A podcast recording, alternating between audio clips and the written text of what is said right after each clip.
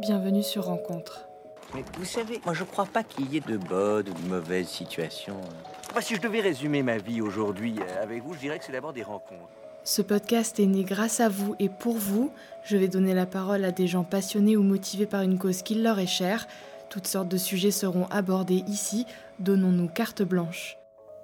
C'est au tour d'Ophélie de nous parler de son combat contre une maladie au nom barbare, l'aplasie médulaire idiopathique. Une maladie qui l'a définie un peu trop selon elle. Aujourd'hui, elle est guérie. Et c'est ici dans Rencontre qu'elle a décidé de se livrer et de nous parler de cette aventure qui l'a transformée, en plus de nous sensibiliser aux dons de moelle osseuse. Bonne écoute. Alors là, ça enregistre. Alors on peut commencer déjà par ce qu'on s'était dit tout à l'heure. Ça veut dire, mais comment tu t'appelles? Alors je m'appelle Ophélie, du coup j'ai 23 ans. Je vais avoir 24 cette année, je me sens déjà un peu vieille. J'ai 26 ans. Alors on n'en parle pas. C'est tabou. Euh, et du coup, je vais continuer ta question de qu'est-ce que je fais dans la vie. Donc, euh, je suis en vacances. Euh, J'ai terminé mon CDD au Comic Con Paris. Et qu'est-ce que c'est le Comic Con pour ceux qui savent pas trop? Alors, c'est un festival euh, pop culture en fait. C'est un peu euh, mondial. Il y en a à New York, il y en a un peu dans tous les pays euh, d'Europe. Et, euh, et en fait, on rassemble euh, des talents, des dessinateurs de comics, euh, des acteurs de séries, de films, euh, qui sont vraiment dans l'univers euh, dans l'univers Marvel, euh, tout cet univers-là. Donc c'est c'est assez passionnant. D'accord. Ouais. Et tu es là pour nous parler de ça? Il y a, quel- il y a peut-être un sujet peut-être qui te- qui t'a amené à me contacter? Euh, alors le sujet principal, moi, c'est que euh, j'ai eu une maladie il y a 5 ans bientôt, qui s'appelle une aplasie médulaire idiopathique. Il y a tes souhaits. Oh là là, ça a l'air super. Ça fait déjà peur de nom. C'est vrai que de nom, ça donne pas trop envie. bon, les maladies, tu me diras en général, ça donne pas très envie. C'est clair. Euh, bah alors, tu penses bien que moi, euh, quand on m'a quand on m'a annoncé que j'avais cette maladie-là, c'est pareil, j'étais un petit peu euh, qu'est-ce que c'est que ça? Et pour, le, pour la définir, en fait, le, le médecin m'a dit que c'était un peu la cousine de la leucémie. En Ah. gros. D'accord. Euh, je sais pas par où commencer parce que c'est tellement vaste en fait comme sujet. Ça Bah, dure déjà- deux ans de ma vie en fait. Deux ans Donc Ouais. tu, tu, tu es guérie aujourd'hui Ouais. D'accord, très ouais, bien. ouais. Et quand Euh, tu dis cousine de la leucémie, ça a l'air d'être euh, une bonne pote à la leucémie. Et... C'est une bonne pote à la leucémie, ouais, parce qu'on est un peu euh, soigné de la même façon dans une, dans une chambre stérile. D'accord. Et, euh, et qu'au niveau du corps, ce sont les mêmes. les mêmes Symptômes? Ouais, c'est ça. Ok. Ouais, c'est ça. Et quel genre de symptômes euh, Comment on sait qu'on a ça? Comment tu as été amenée à consulter un médecin ou... Alors, euh, j'ai pas eu trop le choix en fait. Euh, moi, à l'époque, euh, je travaillais à McDo, c'était il y a 6 ans. Et j'étais fatiguée, constamment fatiguée. Ça, a commencé, ça a commencé au mois de décembre 2013, où j'ai commencé à faire une énorme crise d'angoisse. On a dû appeler le SAMU, tout ça, ça a duré toute la nuit, impossible de respirer, tout ça. Et en fait, euh, je faisais des crises d'angoisse tous les soirs. Et euh, plusieurs fois, on a dû appeler le SAMU, parce que je pouvais plus respirer. Et, euh, et je dormais 11 heures, 12 heures par nuit et j'étais tout le temps crevée. Je, je sais qu'émotionnellement, j'allais pas bien du tout. J'étais en. C'était pas une dépression, mais c'était un mal-être vraiment qui s'étalait comme ça depuis des années. Et euh, jusqu'au jour, du coup, en mai, c'était le, 11, le 12 mai, euh, j'étais partie faire les magasins avec ma maman. Et puis, euh, je voulais essayer des robes. Et en fait, donc j'ai mis ma robe et je me suis retournée dans le, dans le, dans le miroir et j'ai vu que j'avais l'arrière des, des, jambes en fait qui étaient couvertes d'hématomes et ils étaient noirs, noirs, noirs. J'en avais sur l'avant-bras, j'avais des pétéchis, c'est des points de sang sur les cuisses, dans la bouche, tout ça. Et, euh, et ma mère m'a regardée, elle m'a dit ça c'est vraiment pas normal, donc on va, on va aller dans enfin, euh, aux urgences à l'hôpital. Euh, du coup, on est allé dans une clinique privée parce que c'est, ils prennent en fait plus rapidement pour les consultations, tout ça. Donc, ils m'ont fait faire une prise de sang directe. On est resté là-bas jusqu'à minuit à peu près. Et j'ai eu les résultats dans ces heures-là en fait où j'avais j'avais du coup dans mon sang euh, 5000 plaquettes. Je sais pas si tu connais à peu près les Je vois, ça numérations. me parle pas beaucoup, non. En fait, dans ton sang, tu as des globules rouges, des globules blancs et des plaquettes. Et en fait, du coup, euh, cette maladie-là fait que en fait, ta moelle osseuse, donc celle qui crée ces trois choses-là, elle ne fonctionne plus. tes cellules, elles se retournent un peu contre toi-même. En fait, c'est une maladie auto-immune. Et du coup, je n'avais plus de globules blancs, de globules rouges et de plaquettes. Et en fait, les globules rouges, c'est la circulation sanguine. Donc quand tu n'en as plus, tu es tout le temps fatigué. Parce que forcément, ton cœur, il ne peut pas euh, pomper le sang euh, bien. Les globules blancs, du coup, c'est pour pas être malade. Donc euh, moi, j'avais des infections sur les jambes. j'ai encore des trous dans les jambes d'infections que j'ai eues. J'étais tout le temps malade. Et du coup, les plaquettes, c'est par exemple quand tu te coupes, en fait, ce sont les cellules qui vont venir empêcher le sang de sortir. D'accord, ok. C'est ce qui nous permet de cicatriser Ouais, c'est ce qui va permettre vraiment de boucher le trou en fait qui va se créer. Et quand tu n'as plus de plaquettes, et eh ben forcément le sang ne s'arrête pas de couler. Donc tu peux faire des hémorragies euh, assez importantes. D'où les pétéchis que j'avais eu en fait. Et, euh, du coup, euh, donc une personne normale, entre guillemets, elle va avoir 150 000 plaquettes. Moi j'étais à 5000 à l'époque. Donc euh, c'était en fait et pour vivre en fait pour survivre, survivre il faut pas descendre en fait en dessous de 10 quoi de 10 000 plaquettes. Et du coup euh, donc je suis arrivée à l'hôpital, on m'a annoncé ça, on m'a dit que c'était pas normal, mais moi j'étais euh, terrorisée des hôpitaux à l'époque. Je pense personne n'adore ça, personne n'aime dormir là-bas, tout ça. Mm, mm. Ça je, je, peux te le confirmer. C'est pas la grande joie. et, et, et, du coup le médecin m'a dit bah écoutez, si vous voulez rentrer chez vous, au pire, euh, j'appelle un, hématologue et euh, je lui dis euh, vos résultats et on verra avec lui. Donc je lui dis, moi j'ai insisté, je voulais vraiment rentrer chez moi, je voulais vraiment pas dormir à l'hôpital. Et donc elle l'appelle et elle lui dit, en fait, ils se sont mal compris au téléphone. Le médecin a compris que j'avais 15 000 plaquettes et du coup, pour une nuit, c'était bien, parce qu'il voulait que je prenne rendez-vous le lendemain avec une hématologue. Et en fait, je n'avais que 5 000. Et, et en fait, je suis rentrée chez moi quand même. Et euh, la, nuit, euh, la nuit chez moi, Dieu merci, j'ai encore fait une crise d'angoisse, mais j'ai pas, il s'est rien passé de pire. Et le lendemain, du coup, j'ai eu rendez-vous avec l'hématologue. Et euh, elle m'a dit, avec votre numération, vous n'aurez jamais dû rentrer chez vous parce que on peut faire des hémorragies internes qui sont extrêmement importantes. Donc, Super ça a été la première erreur, en gros, venant d'un médecin, en fait, qui m'ont fait prendre un risque énorme pendant une nuit. Donc bon, il m'est rien arrivé. ouais, mais tu dois leur en vouloir, quoi. Enfin, bah, moi, déjà qu'on t'annonce un truc comme ouais. ça. Honnêtement, honnêtement, j'avais pas, euh, j'avais pas peur du tout parce que, comme je te disais, j'étais dans un mal-être quotidien et à chaque fois, pendant mes crises d'angoisse, euh, ma maman venait dormir avec moi toutes les nuits parce que je ne mhm. pouvais pas euh, dormir sinon.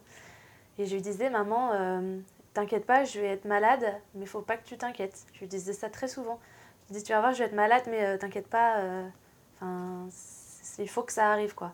Et du coup, le jour où on m'a dit que j'étais malade, j'ai pas été surprise et j'ai pas eu peur, en fait. Je me suis un peu laissée euh, porter dans ce qui allait m'arriver. T'as eu une intuition sur ce qui t'arrivait, en fait un ouais, ouais, ouais, ouais. Ok. Et, euh, et, je savais que sur le coup, c'était une grosse épreuve à vivre, mais qu'après, j'allais être beaucoup mieux. C'est positif. Ouais. je sais pas si j'aurais réagi comme ça, moi, franchement. Bah après, chacun, ouais, chacun réagit différemment, mais euh, c'est vrai que bah, si ça arrive à une personne qui a déjà tout, qui est heureuse, etc., je pense que c'est plus dur du coup que si ça arrive à une personne qui est mal dans sa peau, honnêtement. Ah bon? Ouais. T'es mal dans ta peau? Je l'étais. ok. je suis une personne totalement différente euh, de d'il y a 5 ans et c'est... Même moi, je me reconnais pas. D'ailleurs, dans mon sac à main, j'ai un, j'avais un journal intime que j'écrivais tous les jours, euh, que mon frère m'avait offert, et que j'écrivais tous les jours quand j'étais dans chambre stérile. Et quand je relis ce que j'ai écrit, mais j'étais pleine de haine et c'était. Euh, je te montrerai un petit peu tout à l'heure si tu veux. Ah bah oui, je veux bien, ouais. Et, euh, et vraiment, j'étais deux personnes différentes, quoi. Enfin bref, je me perds dans mon cours de l'histoire. non mais t'as pris tes notes, ça va. je suis une bonne élève, je l'étais pas du tout avant. et euh, alors du coup, quand je suis arrivée au rendez-vous le lendemain avec l'hématologue, elle m'a dit, du coup, c'est là que c'est elle qui, en fait, qui m'a dit par rapport à la leucémie, euh, et, elle m'a dit bah Ophélie, je suis désolée, mais tu, on ne peut pas te laisser partir en fait, tu vas devoir rester à l'hôpital. Donc euh, je suis restée dans cette clinique privée pendant 15 jours à peu près, où ils m'ont fait faire en fait les premiers examens, parce qu'ils ne savaient pas du, du, tout ce que c'était au début. Donc le premier examen, c'était un myélogramme euh, qu'en fait ils te prennent au niveau de la poitrine du liquide, en fait, du sérum que tu as dans les os, donc la moelle osseuse. D'accord. Au niveau du torse, là, euh, Ouais, juste au-dessus je- des seins, en fait. Attends, je suis toute rouge. C'est- Les émotions. C'est le fait d'en parler, ouais, ça remonte un peu, j'imagine. Ouais, c'est clair. Mais c'est pas audible, les, les auditeurs ne, ne verront pas. T'inquiète pas. Heureusement. Et moi, je vais être tout aussi rouge. Vraiment. Alors, ça va. T'es toute bien. T'es même pâle. Merci. Avec plaisir. Et, euh, et du coup, attends, j'en étais où? Je suis perdue. Bah, tu disais qu'en fait, Oui, il te fonctionnait. Ouais, c'est exactement ça, ouais, c'est une ponction. Et euh, donc ils me l'ont fait, c'était euh, c'était assez horrible en fait. Il y a deux aiguilles, deux grosses aiguilles. Heureusement, je n'ai pas peur des aiguilles. Ah, bah, c'est pas du tout mon cas. Je suis complètement flippée des Ah, aiguilles. ah non, mais ça faut pas. J'ai eu mais je tellement pense que. là, Ouais, j'ai- mais je pense que t'es dans un mood où tu veux juste savoir ce que t'as. Aussi, ouais. Donc, t'acceptes un peu plus, Ouais. j'imagine. ouais. Bah, tout en étant en colère. fait, mais... ouais. Ouais, c'est ça. Mais. Tu es obligé de faire confiance au médecin parce que c'est soit ça, soit. enfin, Bah voilà, oui. Malheureusement. Mm. Et, euh, et ils m'ont fait du coup une première piqûre pour une anesthésie. Et du coup, la deuxième où, euh, où c'était euh, c'était pas agréable du tout. J'avais l'impression qu'il qu'il m'arrachait mon cœur en fait. Qu'en fait, quand il t'enlève le sérum, ça te, ça te porte en fait un peu en avant et ça te. T'as l'impression. Ouais, ouais, ouais, ouais. T'as l'impression qu'on. Je sais pas, qu'on te tire le thorax quoi. C'est une sensation très bizarre euh, qui fait mal. Oh, ouais. Mais c'est très bizarre comme, euh, comme sensation. Et euh, donc j'ai eu ça. Après j'ai attendu, j'ai attendu 15 jours. Et, et j'ai eu un- une biopsie dans la hanche. Euh, ça, honnêtement, je pense que ça a été la, la pire douleur de toute ma vie. Ça a été la première fois de ma vie où j'ai eu tellement mal que, que j'ai, dans ma tête, j'avais envie de mourir tellement je, je leur disais. En fait, il m'a, il a mal, euh, Mais décidément. il a mais... mal anesthésié en fait. Ah, Le mec, c'était un espèce de boucher. Mm. Et euh, vu que c'était une clinique privée, forcément, ils faisaient attention à l'argent. Et euh, les personnes en fait qui ont une biopsie, normalement, ils ont un masque euh, phosphorisant. Ouais, je vois. rend, Ouais. euh, vraiment, euh, qui soit te fait pleurer, soit te fait rire comme jamais. Qui te déconnecte un peu de la douleur finalement. Exactement, ouais. Et je n'ai pas eu ça. Donc il m'a fait une biopsie. En fait, il m'a pris un centimètre de bout d'os pour avoir du coup la moelle osseuse. Et, euh, Ah, oh. et en fait, du coup, j'étais allongée sur le côté. Mhm. Il y avait l'infirmière en face de moi qui me, qui me prenait les mains parce que je hurlais, je hurlais à ce, je sais pas quoi c'est tout son métier, mais à ce médecin de d'arrêter en fait de me faire autant souffrir parce que c'était l'enfer sur terre vraiment. La- L'infirmière était en train de pleurer parce que moi j'étais au bout de ma vie et ma maman était dans le couloir en fait ils avaient fermé la porte et ma maman m'entendait hurler dans le couloir et euh, elle me racontait qu'elle pleurait et que le médecin, en sortant, il est sorti avec son petit tube en lui disant Regardez, vous voulez voir le bout d'os de votre fille? Sympa. Lui aussi il était déconnecté de la Ouais, douleur. lui, il hein. était- ouais. Mm. Il n'avait pas besoin de masque. hein. Bien déconnecté, lui, ouais. Mm. Et, euh, et du coup, voilà. Après, en fait, ils m'ont transférée dans un vrai hôpital, Mhm. un hôpital euh, spécialisé, où je suis restée une semaine encore dans une chambre normale, entre guillemets. Et, euh, et c'est là qu'ils m'ont dit, bah écoutez, euh, on sait ce que vous avez, vous avez une aplasie médulaire idiopathique. Ah, T'étais pas avancé du tout. J'étais pas du tout avancée. 18 ans, aplasie médulaire idiopathique, t'es là, bon. D'accord J'ai pas fait médecine. Je ne sais pas de quoi vous parlez. Mm. Et, euh, et j'ai mis du temps avant de savoir ce que c'était, hein, vraiment. Parce que j'étais tellement déconnectée que je suivais pas du tout ce qui se passait. En fait, c'est un peu ma mère qui, euh, qui gérait tout. Et, Il vaut mieux euh, être accompagné dans ces moments. Oh, ouais. Mm. Mais j'avais, j'ai une famille qui est extraordinaire. J'ai une grande famille et on est tous très très proches. Donc euh, ils m'ont vraiment soutenue. euh, c'était, c'était- heureusement, vraiment heureusement. C'est très important, je pense, la famille dans ces cas-là. Je pense aussi. Et puis, euh, donc ils m'ont dit que j'allais passer euh, au minimum un mois en chambre stérile. Donc je ne savais même pas ce que c'était en fait une chambre stérile. Ouais, mais moi je vois pas du tout. euh, C'est une En chambre fait, euh, basique. donc en euh, fait, c'était euh, bah, c'était une chambre, bah écoute, à peu près de cette taille-là. Donc euh, c'est quoi c'est 10, Là, 12 on est carrés, dans du. Ici, ouais, sans doute. En tout, ça fait 20. Mais Ouais. après. Vous Ouais. savez que je vis dans, dans 20 mètres carrés. Mince, j'ai dévoilé un secret. non, ça va, c'est pas grave. Mais euh, ouais, genre, c'est, c'est, faut vous imaginer une chambre universitaire à peu près, genre. euh, ouais, franchement, ouais. C'est ça, et puis il y avait pareil une toute petite pièce, enfin vraiment plus petite que toi, où il y avait juste une salle de bain entre guillemets, parce qu'il n'y avait pas de douche en fait, j'avais pas le droit de prendre des douches, j'avais pas le droit de me brosser les dents. Le vivre. J'avais ça, j'avais pas le droit à l'air frais, euh, forcément. Mm. Parce que j'étais vraiment, bah, j'étais protégée de tous les microbes en fait. C'était vraiment stérilisé. Où tous les matins, euh, il me réveillait à 8h pour faire le ménage complet de ma chambre. Il stérilisait tout, le lit, les murs, la télé. Euh. Mais ça sent quoi une chambre comme ça? Ça sent rien ou ça, sent... écoute, je me souviens même pas de l'odeur. Mm. Mais euh, ça doit sentir le stérile quoi, tous les mm. produits, je sais pas, je pense. Et et du coup, j'ai passé, euh, j'ai passé pile un mois dans la chambre stérile. Ouais, ils ne savaient vraiment pas du tout, en fait. C'est ça, c'est que dans l'aplasie, dans, enfin, dans cette maladie, tu peux pas savoir quand ton corps il va, il va se décider de se remettre bien, en fait. Quand ta moelle osseuse va refonctionner, etc. Tu peux pas savoir. Donc, ils ne savaient pas du tout non plus. Et euh, en France, on était deux à avoir cette maladie quand euh, je l'ai eue. Donc, c'était moi et un petit garçon de 11 ans à l'époque qui habitait à Poitiers. Et je me disais, mon Dieu, le petit garçon de 11 ans, il vit exactement ce que je suis en train de vivre en fait. C'était... Tu te sens connectée là. C'est ça. Mm. Et il y a tellement peu de personnes en fait qui ont eu cette maladie, parce que mon médecin m'a dit que c'était une personne sur un million à peu près. Euh, il y a tellement peu de personnes que tu peux pas. Euh, t'as pas vraiment des peaux sur lesquelles pleurer en fait. Tu peux pas te dire, bon, toi tu me comprends, t'as eu la même chose. Ou te rattacher à une réalité, en, genre euh, les gens qui vont sur des forums ou sur YouTube et qui peuvent se rendre compte de ce qui les attend. Ouais. Euh, et du coup, j'ai découvert quelqu'un. C'est le chanteur du groupe Dionysos. Je ne sais pas si tu connais. Mathias Malzieu. Oui, oui. Mathias Malzieu a une apathie médulaire idiopathique. D'accord. Et euh, il a écrit un livre dessus. Oui, oui, c'est vrai ça. le vampire en pyjama, ça s'appelle. Et, et je l'ai découvert après ma maladie, malheureusement. Mais enfin, après être sortie de l'hôpital. Et euh, ce livre m'a beaucoup aidé, vraiment. Du coup, ça m'a fait un, un, ami. Et je me suis permis de lui envoyer un message d'ailleurs euh, sur Twitter. C'est vrai? Ouais. Et, euh, et, je lui ai dit, bah voilà, bonjour Mathias, je me suis présentée. Et je lui ai dit, bah voilà, j'ai la même maladie que toi et tout ça. Et puis on a commencé à parler. il m'a dit, bah du coup, c'est comme si on était un peu cousins. Hmm. il était trop gentil. et, et voilà, du coup, j'avais une personne vraiment à qui je pouvais parler et ça faisait du bien. J'imagine. ouais. Et, euh, et, du coup, voilà, mes aventures euh, ont commencé dans cette chambre stérile, où euh, donc c'était le 1er juin. Et ils m'ont. ils ont commencé par me mettre un cathéter dans le cou, du coup. Je sais pas si tu vois. Enfin, là, j'ai trois espèces de petits points de cicatrices, en fait, par là. Je les, je les vois pas, non Tant mieux, parce que moi, c'est quelque chose que je déteste. C'est vrai ah, bah, Je peux te rassurer, on voit rien.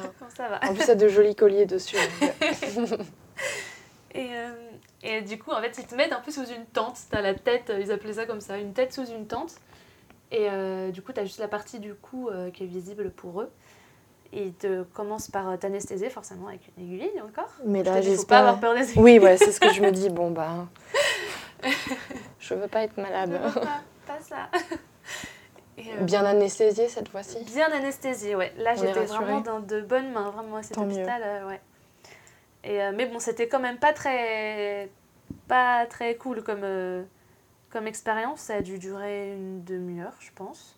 Où en fait, ils m'ont inséré un espèce de tuyau de 15 cm dans, le, dans cette artère, vu que c'est la plus grosse. Au niveau du cou, là? Ouais, parce qu'en fait, les produits passent beaucoup mieux. Ça empêche, tu sais, des fois, tu l'as sur la main ou tu l'as sur euh, l'avant-bras. C'est une espèce de grosse perfusion, alors? Ouais, c'est exactement ça, ouais. Ok, d'accord. Exactement ça. Mais euh, vu que le tuyau est plus épais, ouais, ça permet d'injecter plus de liquide en fait en même temps. Et, euh, et puis en fait, c'est aspiré plus rapidement par le corps. Vu que c'est la grosse artère, euh, c'est plus pratique. D'accord. Et, et, du coup, ils m'ont fait ça. en fait, toute la première semaine, j'ai dû avoir. ils m'ont équipé de partout. Ils m'ont donné mes vêtements. J'avais tous les mardis, j'avais des, des radios des poumons. Puis je pouvais pas me laver les dents, ça c'était horrible. un jour j'ai voulu me laver les dents avec un coton-tige et toute ma mâchoire elle a saigné, toute ma gencive elle a saigné. Parce que j'avais plus de plaquettes. Et euh, du coup, il me faisait des transfusions de plaquettes euh, au début à peu près tous les jours. Après, tous les deux jours. C'était à peu près ce rythme-là. Euh, j'avais des globules rouges peut-être deux à trois fois par semaine. Des prises de sang tous les jours. Ah, des fois avant, ouais. Mais du coup, les prises de sang, ils, ils me faisaient plus avec des aiguilles, avec des aiguilles vu qu'ils prenaient directement le sang de l'artère en fait. Ils aspiraient, c'était bizarre, ils aspiraient euh, le sang en fait directement. J'adore ta tête.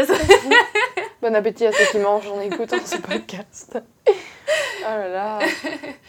Ouais, j'avais une sensation de froid dans le cou, c'était c'était très étrange, mais ça faisait pas mal du tout. Il- à la fin, il le faisait quand je dormais en fait. Tellement je sentais un petit peu de froid qui partait, du coup je savais qu'il me faisait ma prise de sang, mais j'étais euh, tellement fatiguée que je... Ah ouais. Oh oui. Ouais. Tu parles d'une aventure. Ouais, c'est clair. Et, euh, et je me souviens au début, j'étais malade en fait. J'avais j'avais un copain à l'époque qui m'avait refilé un- une espèce de d'angine, je pense. Mhm. Et pour euh, guérir ça, ça a mis des semaines et des Enfoiré. semaines. Ouais, en plus. Je, je ne partirai pas sur le sujet des. T'as le droit de te dire. ok, cet ex m'a trompée au bout d'une semaine quand j'étais à l'hôpital. Donc je répète, c'est un enfoiré. Merci. Honnêtement, là, euh, non, il n'y a pas d'excuse. En Ah plus, ouais. t'étais à l'hôpital. Non. C'est horrible. Ouais. Il me l'a jamais avoué en plus d'ailleurs, petite parenthèse. euh, Tiens, c'est marrant ça. Ouais. Ok. C'est parce que je suis une stalkeuse. Non, mais heureusement, tu vois, il vaut mieux connaître la vérité parfois. Quand il y en a qui n'ont pas les coronesses. euh. C'est clair. Ok, bah génial. honnête. Tu fileras son, son pseudo, on ira le voir un petit peu. Allez. Petite interview, surprise. Et euh, du coup, euh, je ne sais plus où j'en étais. Tu m'as dit au niveau des prises de sang, donc ils en faisaient souvent tous les jours. Ouais. euh, Ouais, bah tous les jours en fait, et tous les matins j'attendais mes résultats de prise de sang. Et en fait, ils m'ont... en fait, il y a trois moyens de, de soigner cette maladie du coup. Donc le premier, c'est le- avec un sérum anti-lymphocytaire. Encore une fois, à tes souhaits. Bon, je sais qu'il y a le mot lymphocyte dedans, Ouais, donc c'est un c'est- rapport avec un globule, je sais pas si c'est le blanc pense. ou le Après, rouge. honnêtement, je ne sais pas du tout. Les lymphocytes, je crois que c'est les blancs, non euh, Ouais, Et le leucocyte, c'est les rouges, c'est ça Ceux qui font médecine et qui font écoutez le podcast, ils vont être là en mode hérésie qu'est-ce que c'est? Bon, on on ira checker. C'est ça. Euh, et en fait, du coup, j'ai été branchée euh, pendant 5 jours à des machines. euh, dont mon cœur était branché, mon ventre, je crois. J'avais 6 espèces de petits trucs sur le torse. Des patchs? Ouais, Ok, c'est ça. d'accord. Et un, un truc pour mon doigt pour avoir la tension. Ah oui, je vois très bien, ça je l'ai eu une Pour fois. dormir. Ça fait mal. Oh là là. Au bout d'un moment, t'as l'impression que ton doigt va éclater Bah, moi, j'avais ça H24 Oh non. pendant 5 jours. Moi, j'ai subi une seule opération dans ma vie, tu vois, et je me plains déjà. Mon Dieu, ridicule. Enfin, oui, je vois très bien. J'imagine pas ce que t'as pu endurer, mais je, je, je connais Ouais. le ressenti. Mais en fait, le truc au doigt, c'était surtout chiant parce que dès qu'il s'enlevait un petit peu, la machine elle faisait pip parce que du coup elle sentait plus le cœur. Et donc, euh, pour eux, j'étais un peu en train de, de mourir alors que pas du tout. Hmm. Donc dès que ça faisait pip, et ben ils rentraient dans la chambre euh, pour mettre mon truc et tout. euh, Mais je me suis juste gratté le nez. C'est ça. T'imagines la nuit C'était Ouais. horrible. Oh là là. La nuit c'était chiant, franchement c'était chiant. Mais bon, j'ai eu ça. Et en fait, euh, pendant 5 jours, pas parce qu'ils m'ont euh, ils m'ont injecté ce, sérum- ce sérum euh, pendant 5 jours. Euh, pendant quelques heures de la journée. On va dire ça. Ok, d'accord. J'ai compris. Voilà. Mais moi, je me perds un petit peu. et, euh, et en fait, du coup, ils m'ont fait ça. Et ensuite, euh, bah, il ne reste plus qu'à attendre. Donc, j'ai attendu euh, à peu près trois semaines ensuite. Où tous les matins, c'était le suspense de la prise de sang. est-ce que ça a augmenté? Est-ce que j'ai un petit peu de globules blancs? Est-ce que j'ai des petites plaquettes? Et des fois, il y avait des faux espoirs où j'avais mes, pla- mes plaquettes augmentaient un petit peu et puis le lendemain, ça redescendait, ça revenait à zéro. Enfin, à zéro, euh, ça ne créait plus rien. J'étais jamais à zéro vu que j'avais des transfusions, mais euh, ils savaient quand ça pouvait, en- quand mon corps en créait ou pas. Le secret du corps humain. C'est ça. Euh, très mystérieux. Ah oui, je, je comprends bien. Et, et du coup, j'avais pas mal d'aide au final. J'avais une, une fille du coup qui travaillait là-bas qui avait fait l'école des beaux-arts et qui venait. Elle avait plein de crayons de couleur, les Posca, je sais pas si tu vois à peu près. Non, je vois pas, mais j'adore les crayons de couleur. Ils sont trop beaux. Ah, j'imagine. Et, euh, et on faisait des mandalas, on dessinait, restait avec moi une heure, deux heures, on parlait. euh, Une sorte d'accompagnatrice ouais, bénévole ou... C'est ça.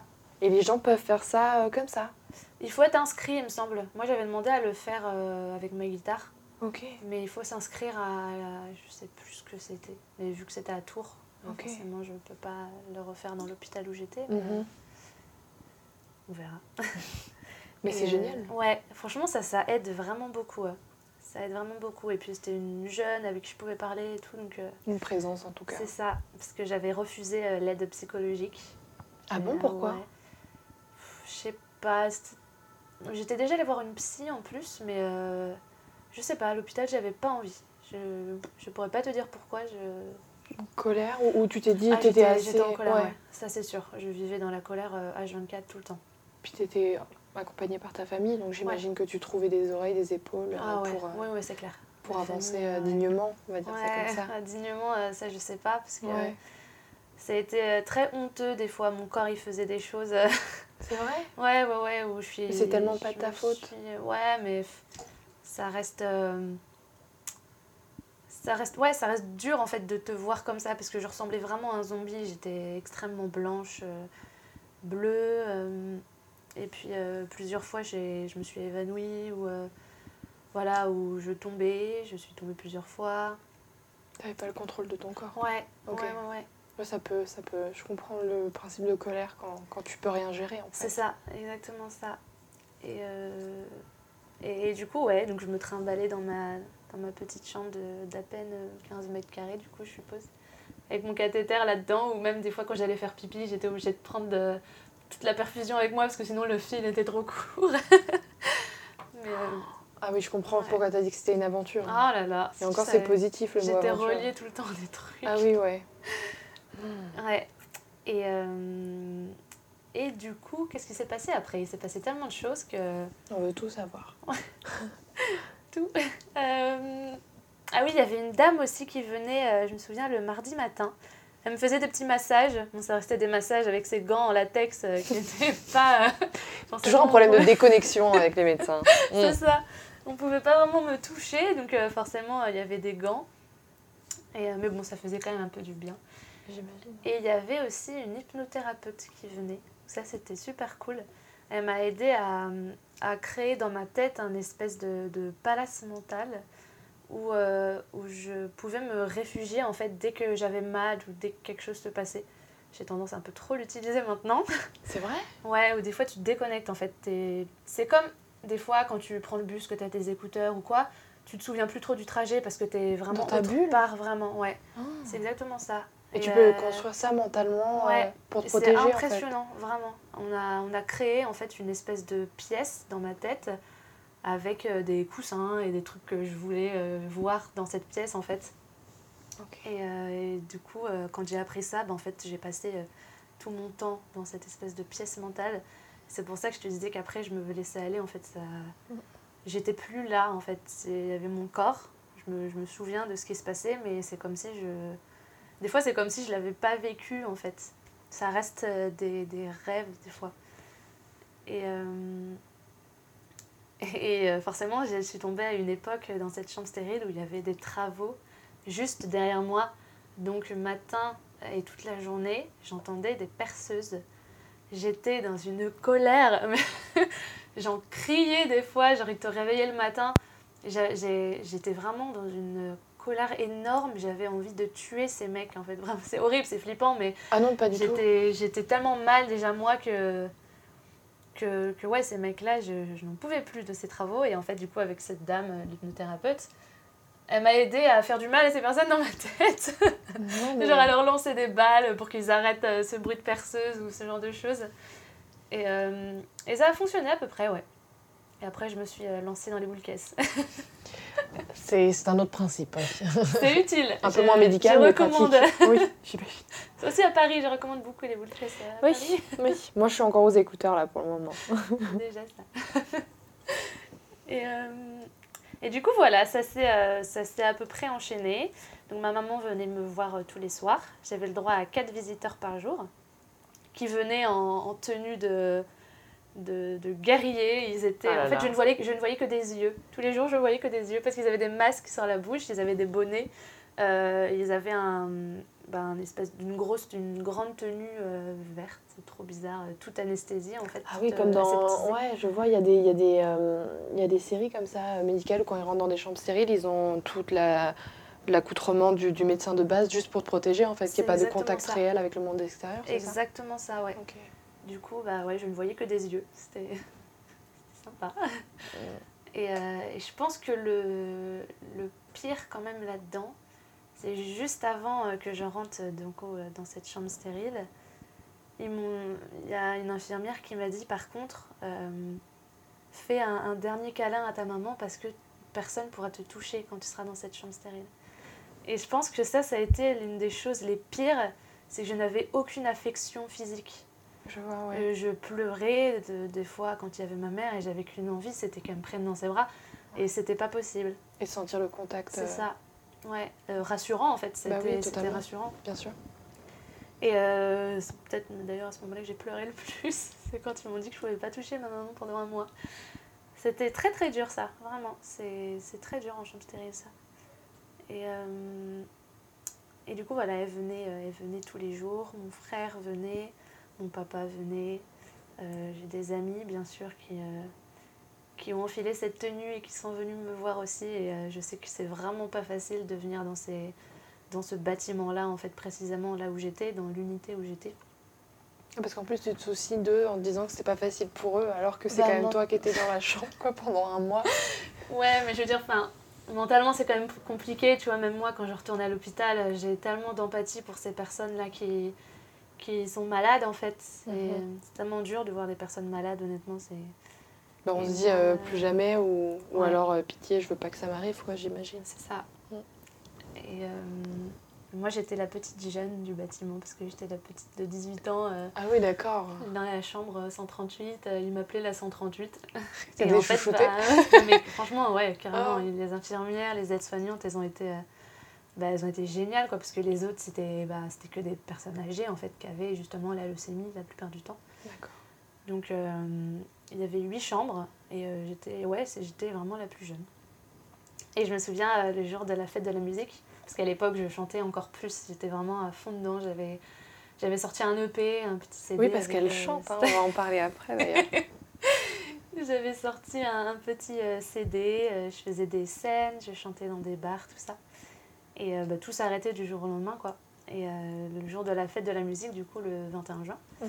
j'étais encore en chambre stérile. Et, et mes aides-soignantes, en fait, elles s'étaient habillées avec euh, des, des, sets de table en fait que j'avais donc aseptisés. Elles avaient dessiné dessus et en fait elles s'étaient fait des masques, genre avec des notes de musique et tout et genre elles s'étaient fait des trop jolis masques roses avec ces sets de table. Et elles sont arrivées me voir en surprise en chantant, tu vois. Et genre je me suis j'ai pris une photo d'elles et tout, elles étaient oh. ça m'a tellement touchée, c'était tellement mignon. Du coup, je leur ai donné un de mes CD quand je suis repartie après. Dédicace, j'espère. Ah, mais quand même. et euh, et ça m'avait tellement touchée, elles étaient tellement gentilles avec moi, c'était... Enfin voilà, c'était très touchant. Et du coup, c'est pour ça c'est très important d'avoir aussi un personnel médical qui, est, qui, qui a autant d'empathie, parce que je sais que pour eux c'est aussi vachement dur. Euh... Et tu as toujours euh, un petit mot pour les gens qui ne sont pas malades et qui, qui ont été là pour toi, alors que c'est leur métier, tu trouves ça euh, gentil quoi bah, Ouais, parce que. Non, mais c'est incroyable. Je sais pas comment, comment on pourrait réagir à leur place. Soit tu t'enfermes et tu, et tu te mets dans une armure et tu te dis, bon, c'est des gens malades. Ouais. Il y en a, je pense, qui ont deux moyens de gérer ça. C'est un, d'être très distant avec les personnes, ou deux, d'essayer de les aider comme ils peuvent, de, de, parler avec eux, etc. Et tout le personnel médical était comme ça avec moi, donc euh, franchement, ça m'a vraiment beaucoup aidé aussi. Euh, donc, ouais, c'est vraiment important. Euh, et du coup, voilà. Tu t'ont demandé de chanter aussi à la fête de la musique ou pas? Bien sûr. Ah. Mais à l'époque, j'avais pas trop de force, en fait. Du coup, ma ah. voix, elle sortait vraiment enfin, différemment. Ça doit être spécial, ça, toi qui adores chanter. Euh. Je chante tout le temps. Et je, je me souviens pas... Euh, me souviens pas avoir vraiment chanté quand j'étais dans cette chambre stérile. En même temps, je pense que t'es pas dans le mood. Euh. Ouais, ouais, ouais, ouais. Mathias Malzieux, il avait ses instruments de musique. C'est vrai? Ouais. Ça, c'est quelque chose que j'aurais bien aimé euh, voir aussi. Mais le problème, c'est qu'en fait, tous les matins, ils aseptisent tout. Du coup, faut pas que les objets soient fragiles parce qu'ils mettent du produit liquide à chaque fois dessus. Ouais, je vois. Donc, pour les nettoyer, euh, c'est pas pratique. Euh, où est-ce que j'en étais J'ai tellement de choses que j'avoue, des fois, je perds un peu le fil. Ah, bah, il n'y a pas de fil à garder. Hein. Tu, tu, tu, nous expliquais que justement, tu étais en chambre stérile et que tes amis pouvaient venir. Tu avais 4 visites par jour, c'est ça? 4 visites par jour, c'est pas énorme. Non, c'est pas énorme. C'est pas énorme. Et je privilégiais toujours ma maman, bien sûr. J'imagine. bien sûr, parce que même pour elle, c'était bah, c'était une énorme épreuve aussi, quoi. Voir sa petite fille. Ouais, voir sa petite fille de 18 ans enfermée comme ça dans une chambre ne pas la voir rentrer et dormir chez elle pendant euh, deux mois, tout ça, c'est. Je pense qu'elle l'a.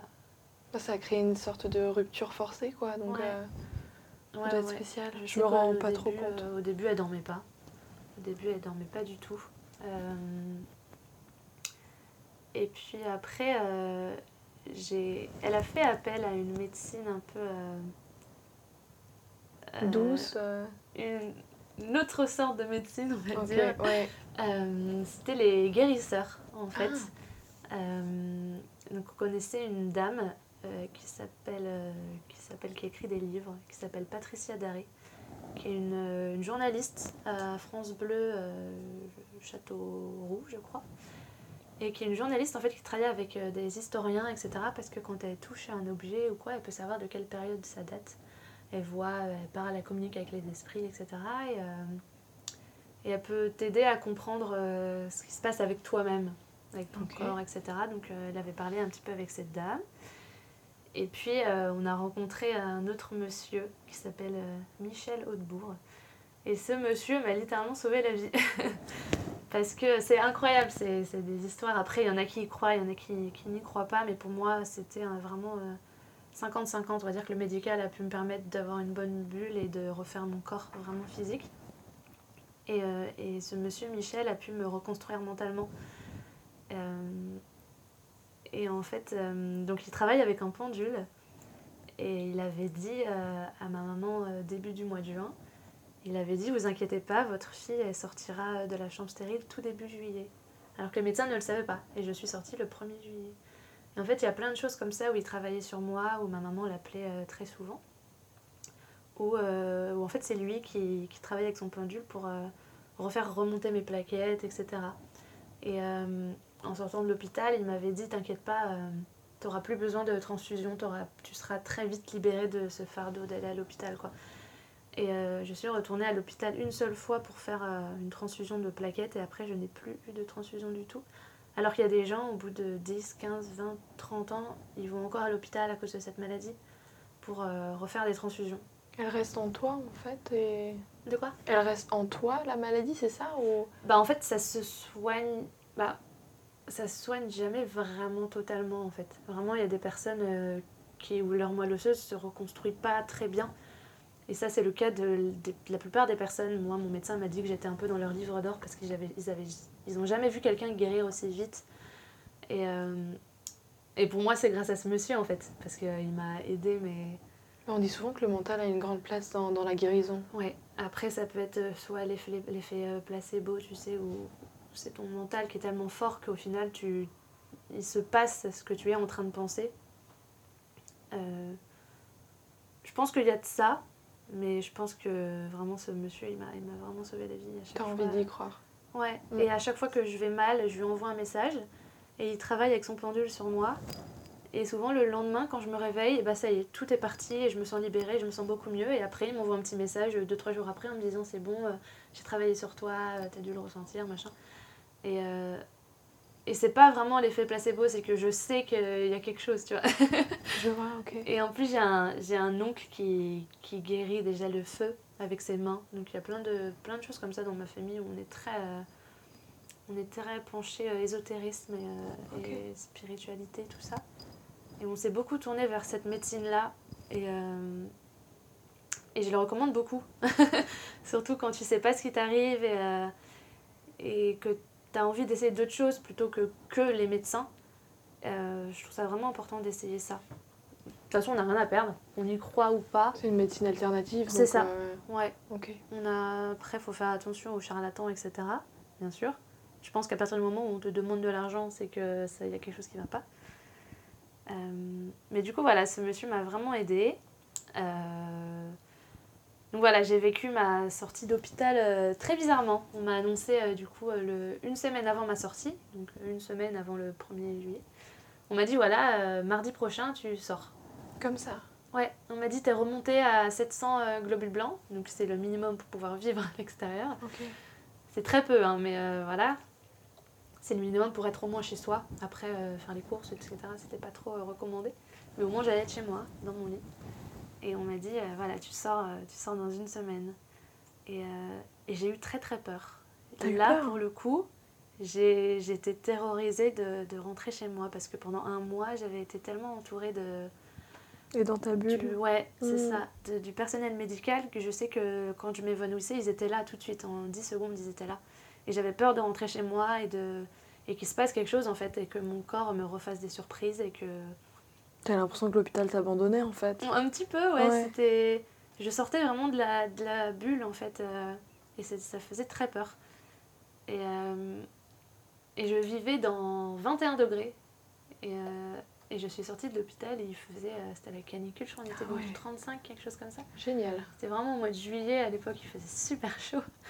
Donc je suis sortie de l'hôpital, avec mes parents. Déjà, ça a été la... Bon, j'avais peur, mais en même temps, j'avoue que revoir la lumière du jour, c'était une sensation, c'est incroyable. C'est incroyable comme sensation et c'est incroyable à quel point ça fait du bien d'être dehors et de s'en rendre compte. C'est là que tu te rends compte de toutes les petites choses, des oiseaux qui chantent, du bruit des feuilles, enfin, c'est, impressionnant. Tu es conscient vraiment de tout ce qui t'entoure. Après la déconnexion euh, dans ta bulle, euh, tu as pu te reconnecter au, monde réel. quoi. C'est ça. J'imagine que tu as pris ta maman dans tes bras tout de oh suite. si tu savais. Ah, je l'ai plus lâché. Même encore maintenant, ma mère, je lui fais des câlins euh, un peu trop souvent, je pense. Oh non, c'est jamais trop. Tu dis ça, c'est jamais trop. Surtout si elle a... vous avez eu peur de plus pouvoir euh, le voir. J'imagine que bah, c'est bien, c'est fort. Ouais, c'est clair. Et euh, je suis sortie de l'hôpital et euh, j'ai ouvert la fenêtre de la voiture. Ah ouais Et j'ai eu l'air dans l'oreille et j'ai chopé une otite. Mais non Directement. Je n'entendais plus de l'oreille pendant je sais pas combien de temps. Je suis retournée à l'hôpital pour faire des examens, pour voir ce qui n'allait pas. L'hôpital te euh, manquerait trop en fait. Oh, c'est ça, je me suis dit, allez, on va faire ça. Comme ça, je vais y retourner. Et je suis retournée faire des examens, mais bon, c'était rien de, rien de grave pour le coup. Euh, mais du coup, je suis sortie de l'hôpital, mais c'était loin d'être, euh, d'être terminé. J'avais des rendez-vous du coup tous les, toutes les semaines à l'hôpital avec une hématologue. Ok. J'avais des piqûres Toujours les aiguilles. Ouais, j'avais des piqûres tous les jours. En fait, je mettais un patch anesthésiant. Ok. Euh, il m'injectait un espèce de sérum pour, euh, pour réveiller, entre guillemets, les globules blancs. Euh, pour toujours rappeler à ton corps qu'il a intérêt à se battre. Ouais. Bouge-toi le cul. Ouais. j'avais des piqûres comme ça au début tous les jours, après tous les deux jours. Ça s'espacait vraiment en fonction des prises de sang. Prise de sang, c'est pareil tous les deux jours, ensuite toutes les semaines, etc. Maintenant, j'en suis à deux fois par an. Donc euh, voilà, c'est bien. Euh, et du coup, voilà, j'ai eu ça euh, toutes les semaines. Il y avait une infirmière qui venait chez moi. et. et, et, Qu'est-ce qui s'est passé ensuite? Mais en fait, c'est à partir de quel moment que tu as su que tu étais totalement guérie? Un an après. Un an À peu près, ouais parce que... Donc en fait, je prenais, euh, j'avais 17 médicaments par jour à prendre. J'avais des réveils, j'en avais à 8h, 14h, 20h, plus pendant les repas, plus des médicaments qui protégeaient mon estomac. Parce que du coup, l'estomac, c'était, euh, c'était littéralement le feu. Les médicaments me détruisaient euh, forcément l'estomac. Même le foie, j'imagine. Le foie, ça a été le pire. le foie, les intestins. Oh ça m'a vraiment explosé les, les organes. Et euh, donc je prenais ces médicaments et en fait, euh, je sais plus quel le nom du médicament, je sais plus comment ça s'appelait, mais euh, du coup j'en prenais un qui faisait, qui était spécifique pour faire travailler ma moelle osseuse en fait. Et ça se gérait au niveau des grammes et ça se voyait dans la prise de sang. Donc quand j'avais 50 grammes par jour, ça se voyait. Et au fur et à mesure des prises de sang, et, des, semaines qui passaient, je voyais ma prise de sang qui était un peu stable, ma numérisation, j'étais pas très contente parce que j'étais pas entre guillemets encore normale. Et, euh, je suis arrivée euh, du coup euh, au mois de décembre, janvier, donc 2014 encore, enfin janvier 2015 du coup. où, je commençais à ne plus supporter du tout mes médicaments. J'avais des hauts de cœur, je les revomissais directement. Vraiment, mon corps et mon mental me disaient que... stop, quoi. Ouais, que là, ça commençait vraiment, je, je ne pouvais plus les, les, les avaler. Et, euh, et en fait, j'ai écouté mon corps. Pour la première fois, j'ai écouté mon corps et je me suis dit, euh, tu vas prendre un risque et tu vas arrêter tes médicaments sans l'avis du médecin. Euh, et en fait, bien sûr, j'ai pas fait la folle, hein, j'ai diminué doucement. Mais on ne conseille pas aux gens d'arrêter, Je ne conseille rien, je vous conseille juste d'écouter votre corps parce qu'il y a des gens qui vont Ok, j'arrête J'arrête tout c'est pas ce que j'ai dit. c'est pas du tout ça mais euh, du coup, j'avais plus qu'un rendez-vous euh, par mois, je crois, euh, à l'hôpital, au mois de janvier 2015. Et en fait, du coup, je diminuais les doses de mon médicament en fonction des prises de sang que j'avais toutes les semaines. Et je voyais que plus j'arrêtais les médicaments, et plus ma numérisation était bonne, en fait. Et à la fin, j'ai fini par ne plus les prendre du tout.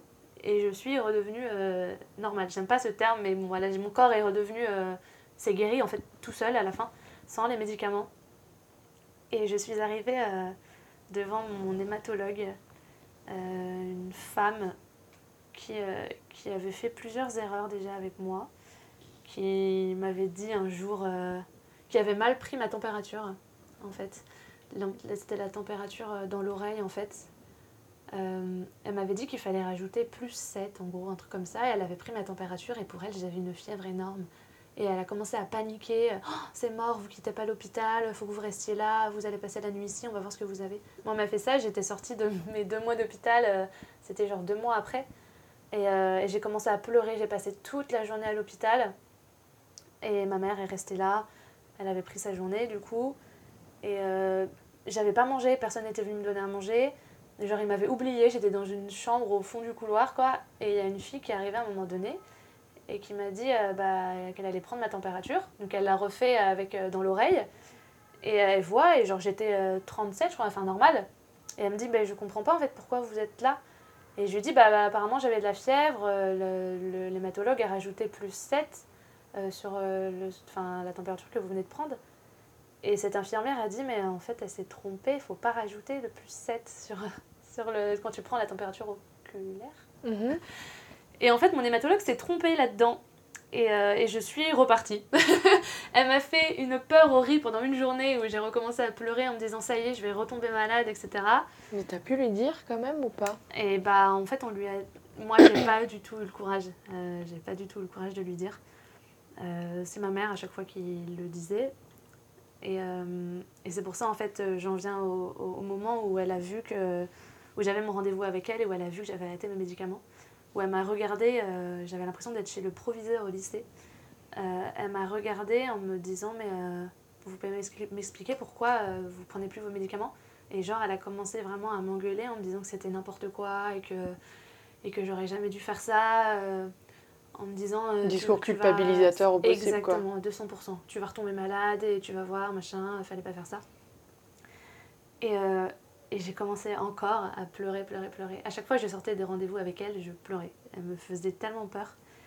Et, et là, ma mère a, pété un plomb, toujours en étant diplomate, mais elle a pété un plomb en disant que qu'elle n'avait aucune empathie et que c'était pas du tout comme ça qu'on gérait euh, une patiente qui sortait de l'hôpital euh, avec ce que une jeune femme, quoi. Euh, ouais. Et, et j'ai changé de médecin après. J'ai dit, je ne veux plus la revoir. Tu m'étonnes. ouais j'ai changé de médecin et du coup maintenant ça se passe bien. Ils sont très gentils. Euh, je vais à l'hôpital euh, une fois par an maintenant. Euh, là, je suis pas allée, mais parce que du coup, c'est à Tours en fait. Ouais, Donc les rendez-vous, c'est assez compliqué. Mhm. Mais, mais là, tout va bien. Mais là, tout va bien. j'ai plus aucun médicament. tu chantes Je chante, je rechante parce que j'avais arrêté pendant quelques temps. Même en étant guérie, t'avais arrêté Ouais, ouais, ouais. C'était que pour moi. Après, euh, des fois dans ma chambre, je prenais ma guitare, je faisais des petits trucs.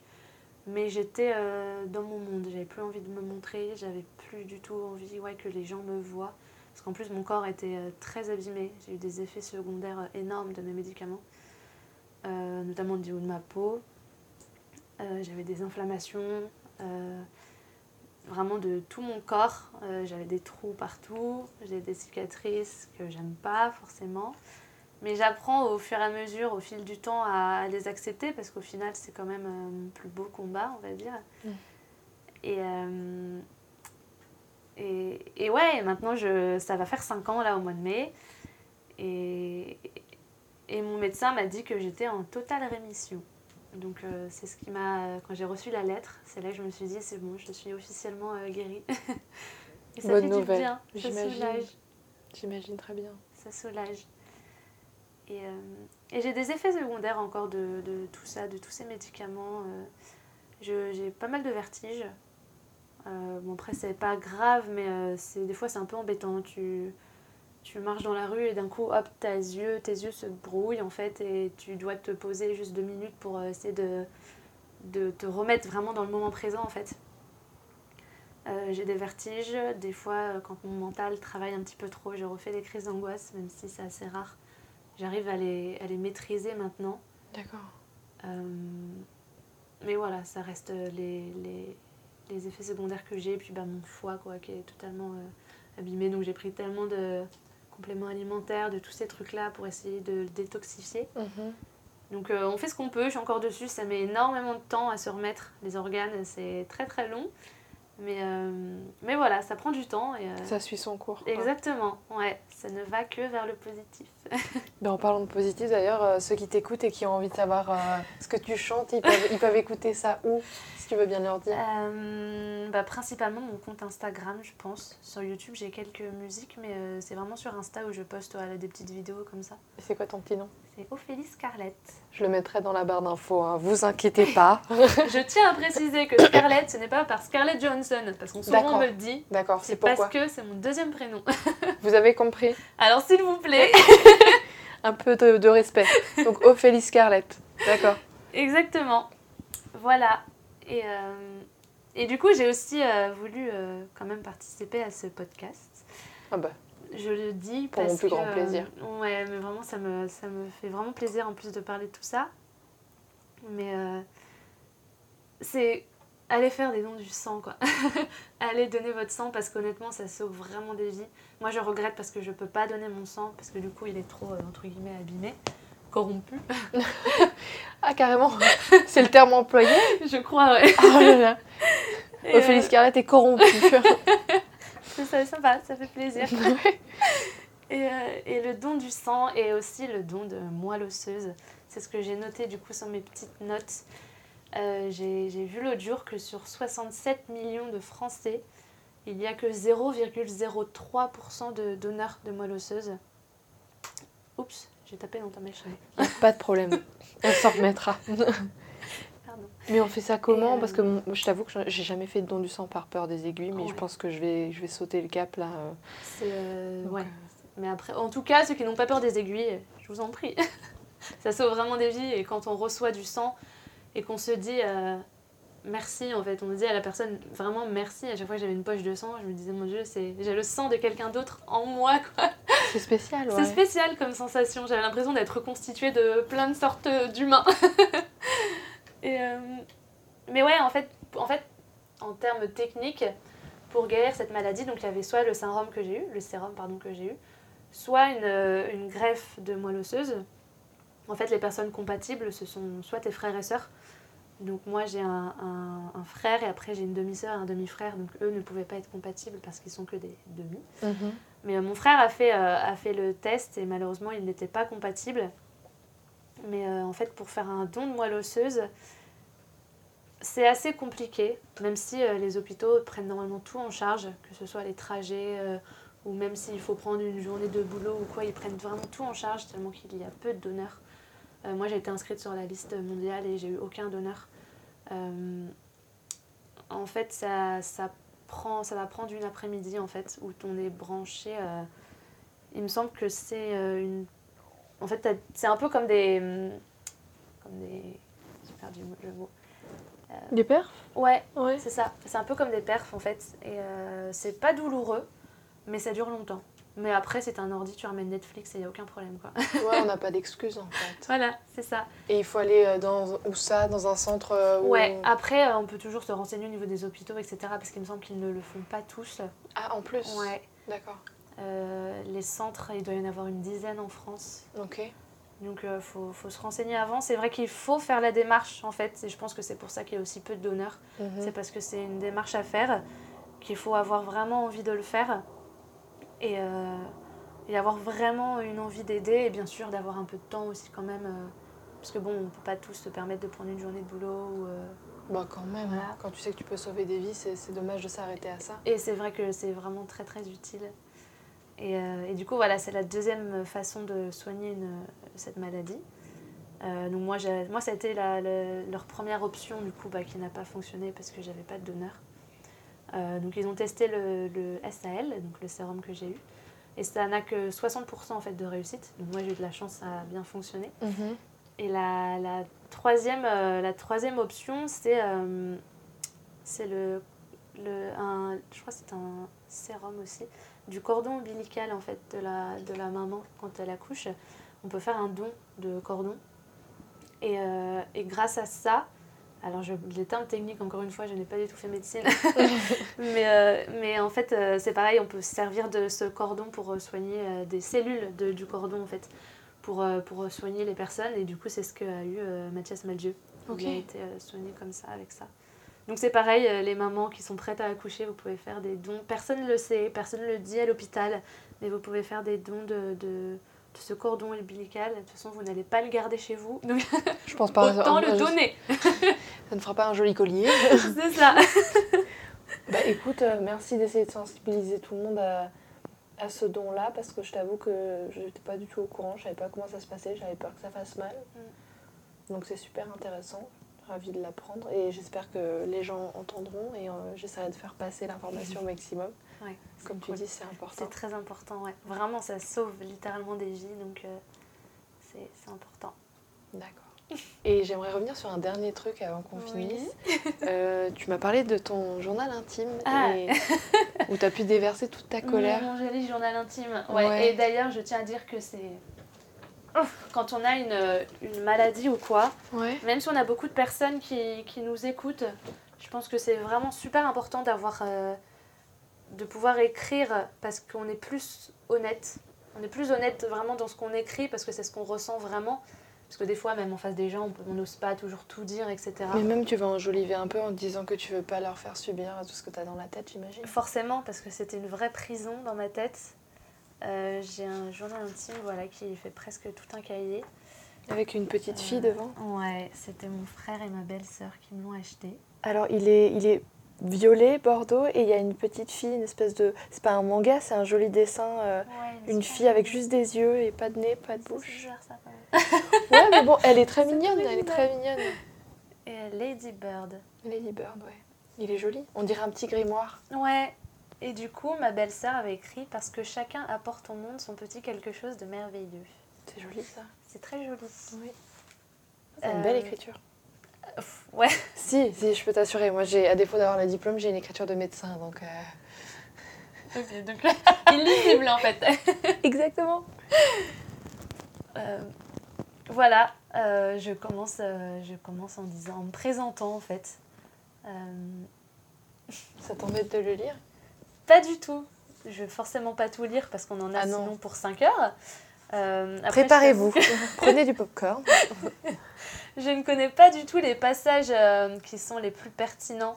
Bah, je pense que tu nous les as tous racontés. Je pense que j'en ai raconté et j'ai relu plusieurs fois ça parce qu'il y a pas mal de choses que j'ai oubliées en fait aussi. Ok. Euh, rien que des sensations aussi que j'ai oubliées. Des parce que dans ta bulle. Euh. Ouais, dans ce palace mental. Hmm. Euh, c'est quoi la première phrase? La première phrase c'est Moi c'est Ophélie, j'ai 18 ans et 19 ans cet été. On est déjà le 31 mai et ça fait déjà 20 jours que je ne suis pas rentrée chez moi. J'ai une aplasie médulaire idiopathique. Rien qu'avec le nom, on n'a pas trop envie de savoir ce que c'est. Il paraît que ça touche une personne sur un million. Donc moi, forcément. Après, j'ai expliqué ce que c'était. Et tu l'as orthographié sans, sans, erreur euh Je l'ai orthographié, si, avec une erreur. Parce qu'il y a ah. deux P à aplasie, il me semble.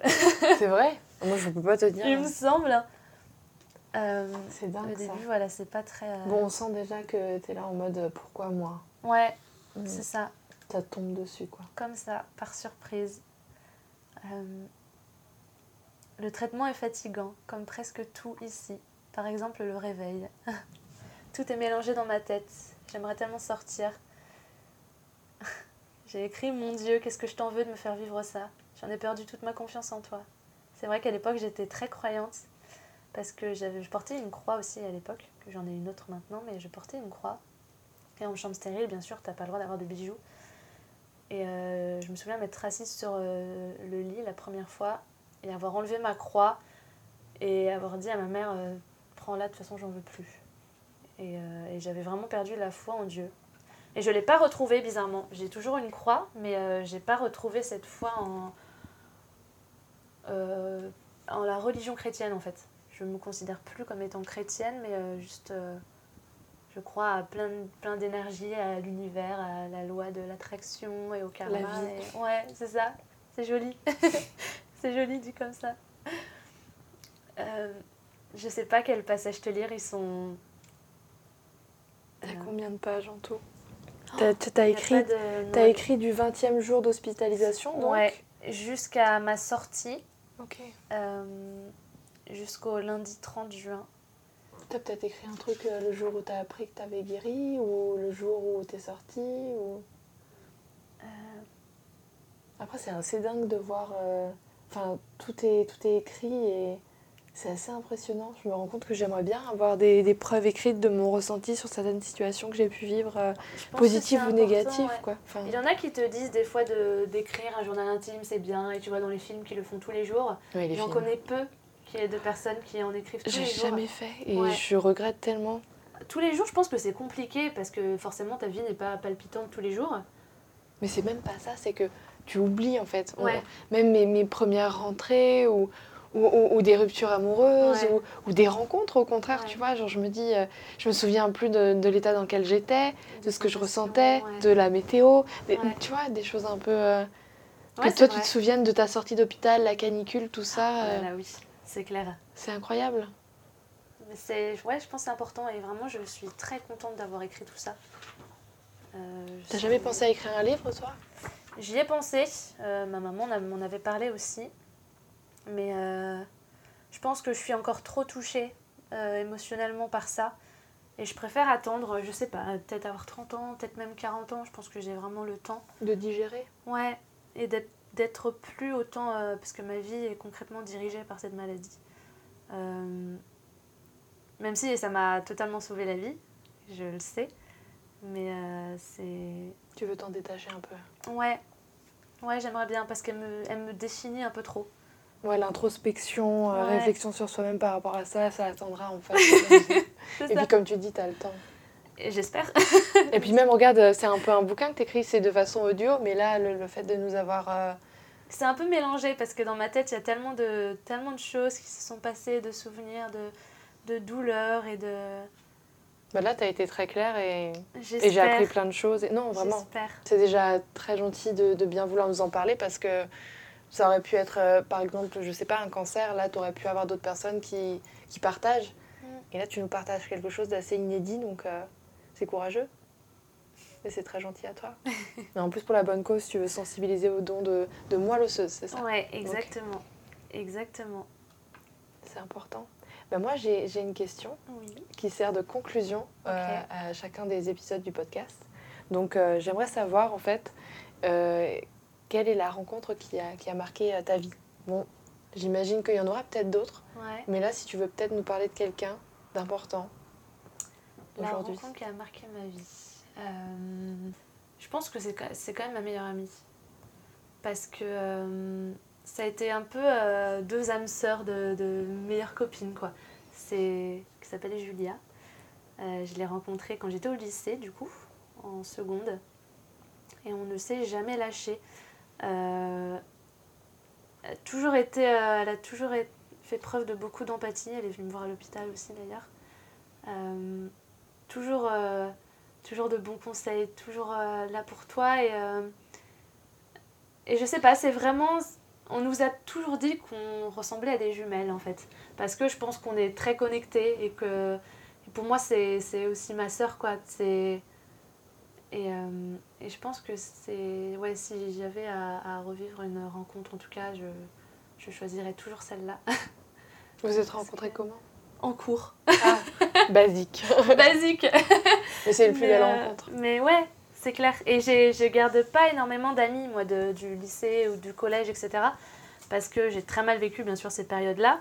Euh, ça a été un vrai enfer. Mais, euh, mais je sais que j'allais jamais en cours. comme elle, me le rappelle à chaque fois parce que ça la fait rire. Le vendredi, par exemple, je, je n'allais pas en cours, j'allais juste au lycée pour manger avec elle.